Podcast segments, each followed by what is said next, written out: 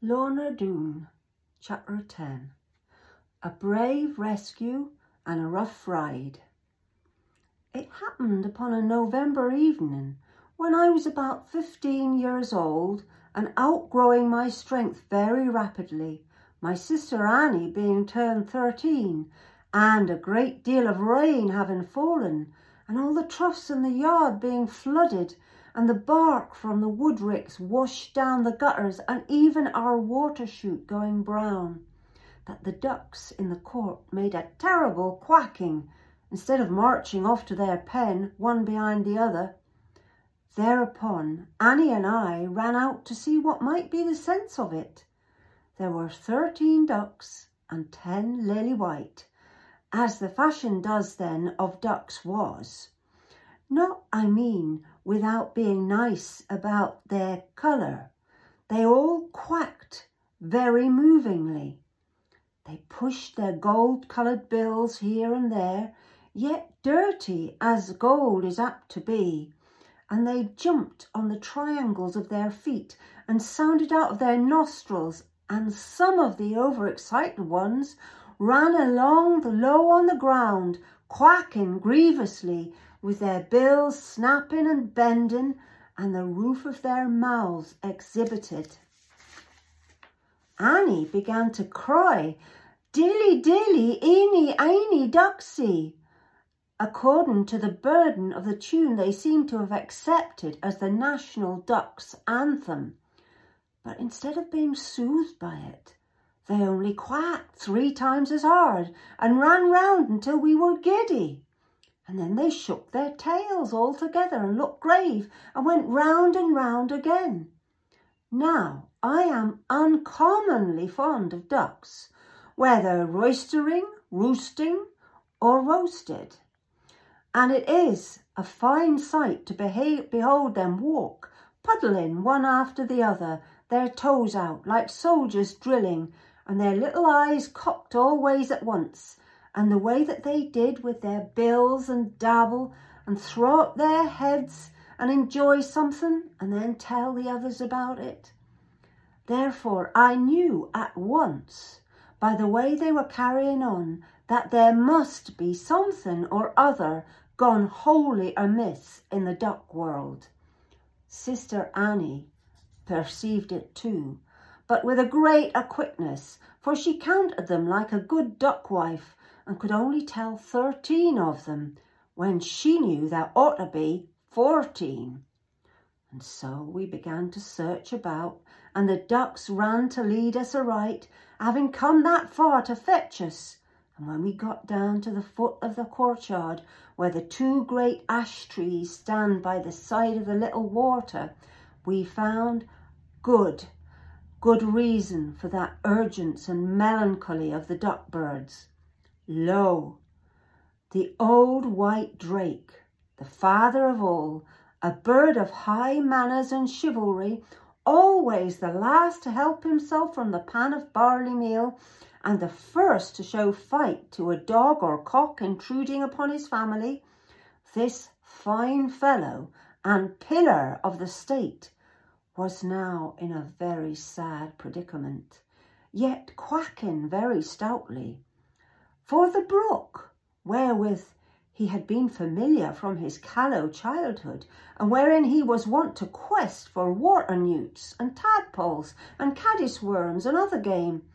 This brook, which afforded him very often scanty space to dabble in, and sometimes starved the cresses, was now coming down in a great brown flood, as if the banks never belonged to it the foaming of it, and the noise, and the cresting of the corners, and the up and down like a wave of the sea, were enough to frighten any duck, though bred upon stormy waters, which our ducks never had been. There is always a hurdle, nine feet long and four and a half in depth, swung by a chain at either end from an oak glade across the channel and the use of this hurdle is to keep our kin at milking time from stay, staying away there drinking, for in truth they are very dainty, and to fence strange cattle or Farmer Snowe's horses from coming along the bed of this brook unknown to steal our substance. But now this hurdle, which hung in the summer a foot above the trickle, would have been dipped more than two feet deep but for the power against it. For the torrent came down so vehemently that the chains at full stretch were creaking and the hurdle buffeted almost flat and thatched, so to say, with the drift stuff, was going seesaw with a sulky splash on the dirty red comb of the waters. But saddest to see was between the two bars, where a fog was of rushes and floodwood and wild celery haulm and dead crow's foot. Who but our venerable Mallard, jammed in by the joint of his shoulder, speaking aloud as he rose and fell, with his top knot full of water, unable to comprehend it, with his tail washed far away from him, but often compelled to be silent, being ducked very harshly against his will by the choking fall to of the hurdle. For a moment I could scarce help laughing because, being borne up high and dry by the tumult of the torrent, he gave me a look from his one little eye, having lost one in a fight with the turkey cock, a gaze of appealing sorrow, and then a loud quack to second it. But the quack came out of time, I suppose, for his throat got filled with water, and as the hurdle carried him back again, and then there was scarcely the screw of his tail to be seen until he swung up again and left small doubt by the way he spluttered and failed to quack and hung down by his poor crest, but that drown he must in another minute, and frogs triumph over his body. Annie was crying and wringing her hands, and I was about to rush into the water, though I liked not the look of it, but hoped to hold on to the hurdle when a man on horseback came suddenly round the corner of the great ash hedge on the other side of the stream, and his horse's feet were in the water. Ho there, he cried, get thee back, boy. The flood will carry thee down like a straw. I will do it for thee, and no trouble. With that, he leaned forward and spoke to his mare. She was just of the tint of a strawberry a young thing, very beautiful, and she arched up her neck as misliking the job, yet trusting him would attempt it. She entered the flood with her dainty forelegs sloped further and further in front of her, and her delicate ears pricked forward, and the size of her great eyes increasing. But he kept her straight in the turbid rush by the pressure of his knee on her. Then she looked back and wondered at him. At the force of the torrent grew stronger, but he bade her go on, and on she went, and it foamed up over her shoulders, and she tossed up her lip and scorned it, for now her courage was waking. Then, as the rush of it swept her away, and she struck with her forefeet down the stream, he leaned from his saddle in a manner of which I could never have thought possible, and caught up old Tom with his left hand and set him between his holsters and smiled at his faint quack of gratitude.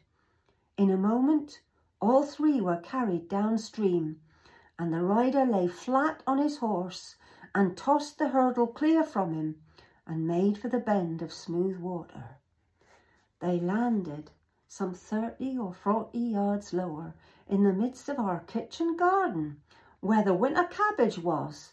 But though Annie and I crept in through the hedge and were full of our thanks and admiring him, he would answer us never a word until he had spoken in full to the mare, as if explaining the whole to her.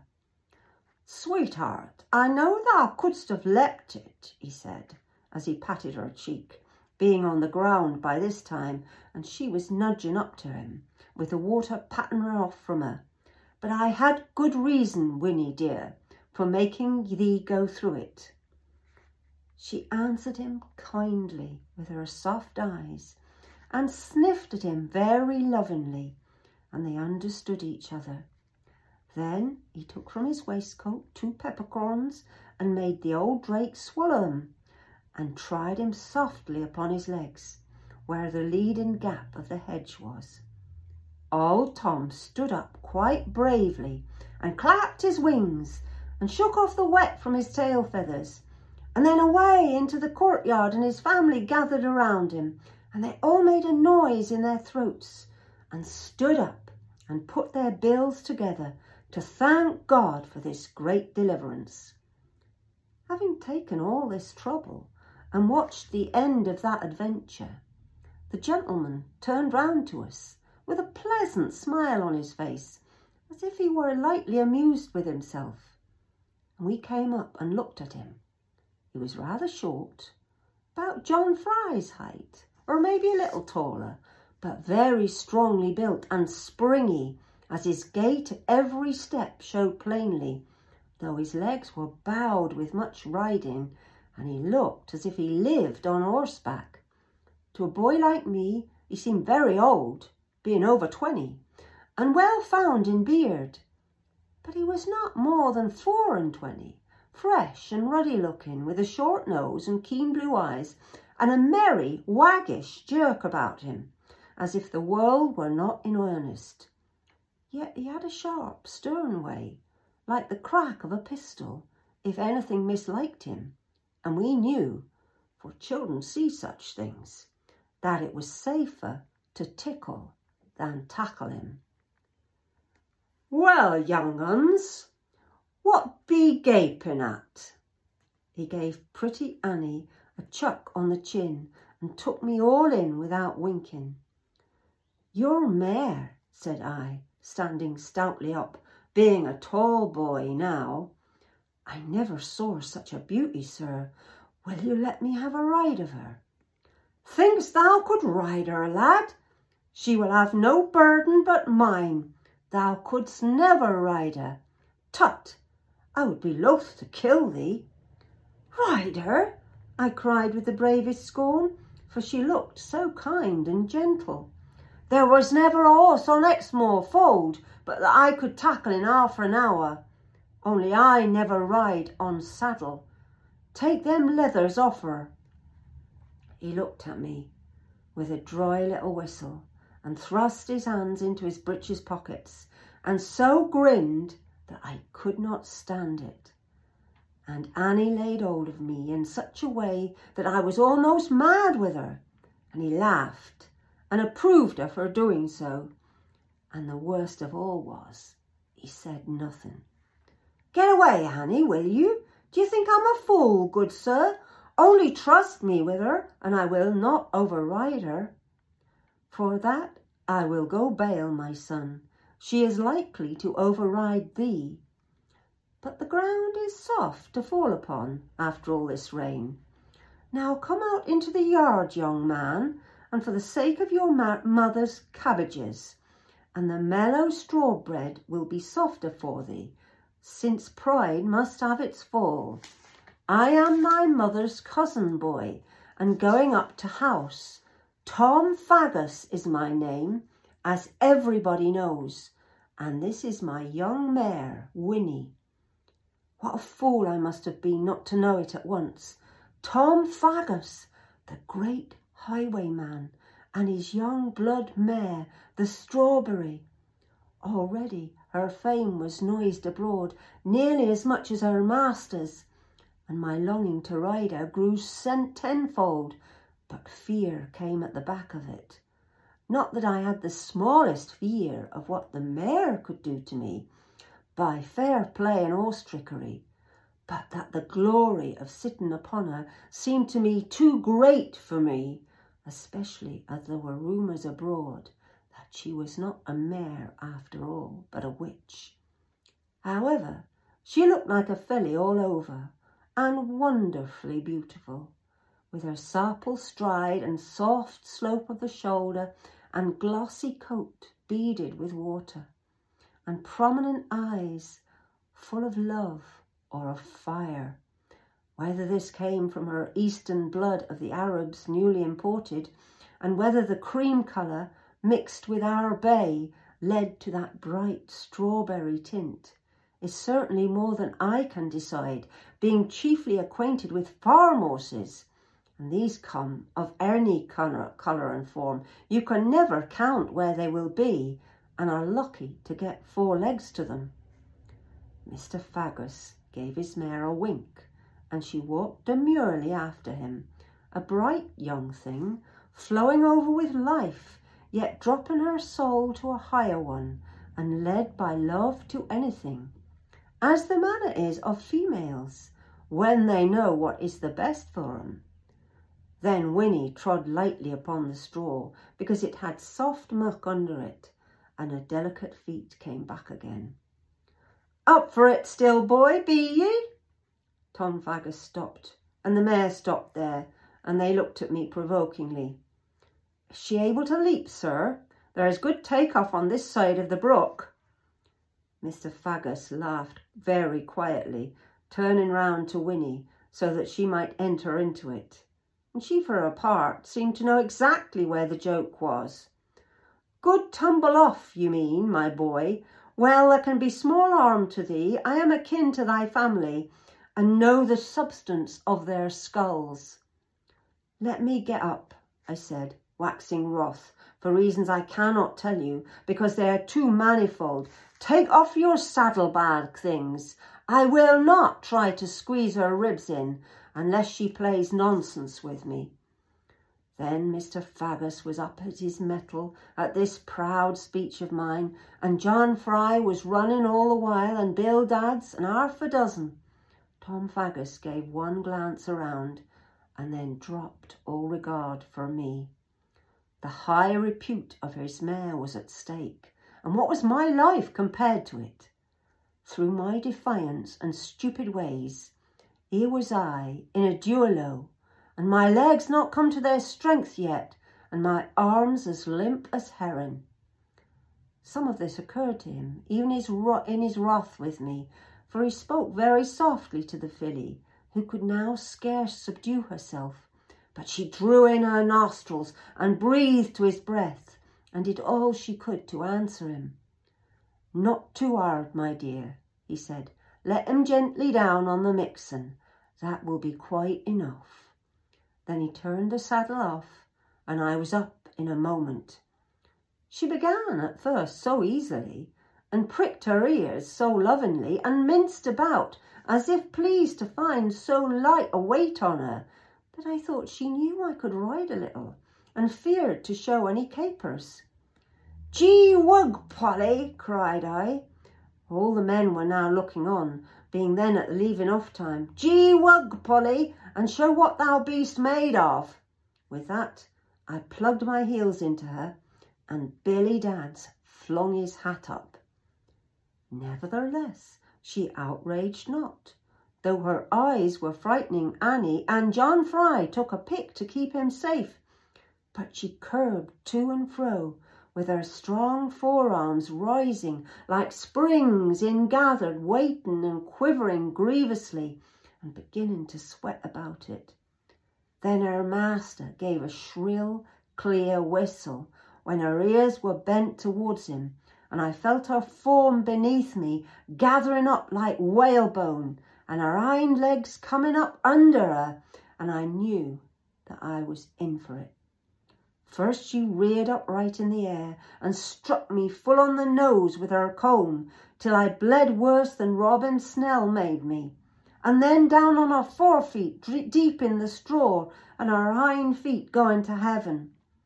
Finding me stick to her still like wax, for my mettle was as up as hers was, away she flew with me, swifter than ever I went before or since, I trow. She drove full head at the cob wall, Oh, Jack, slip off, screamed Annie. Then she turned like light when I thought to crush her and ground my left knee against it. Mocks me, I cried, for my breeches were broken, and short words went the furthest. If you kill me, you shall die with me. Then she took the courtyard gate at a leap knocking my words between my teeth, then right over a quickset hedge, as if the sky were abreast to her, and away for the water meadows, while I lay on her neck like a child at the breast, and wished I had never been born. Straight away, in all the front of the wind and scattering clouds around her, all I knew of the speed we made was the frightful flash of her shoulders and our mane like trees in a tempest. I felt the earth under us rushing away and the air left far behind us. And my breath came and went and I prayed to God and was sorry to be so late of it. All the long swift while, without power of thought, I clung to her crest and shoulders and dug my nails into her creases and my toes into her flank part and was proud of holding on so long, though sure of being beaten. Then, in her fury at feeling me still, she rushed at another device for it and lit, leapt the wide winter water trough straight across, to and fro, till no breath was left in me. The hazel boughs took me too hard in the face, and the tall dog briars got hold of me, and the ache in my back was like crimping a fish till I longed to give up and lay thoroughly beaten and lie there and die in the cresses. But there came a shrill whistle from up the home hill where people had hurried to watch us, and the mare stopped as if with a bullet, and then set off for home with the speed of a swallow and going as smoothly and silently. I had never dreamed of such delicate motion fluent and graceful and ambient, soft as the breeze flitting over the flowers, but swift as the summer lightning. I sat up again, but my strength was all spent, and no time left to recover it. And at last, as she rose at our gate like a bird, I tumbled off into the mixen.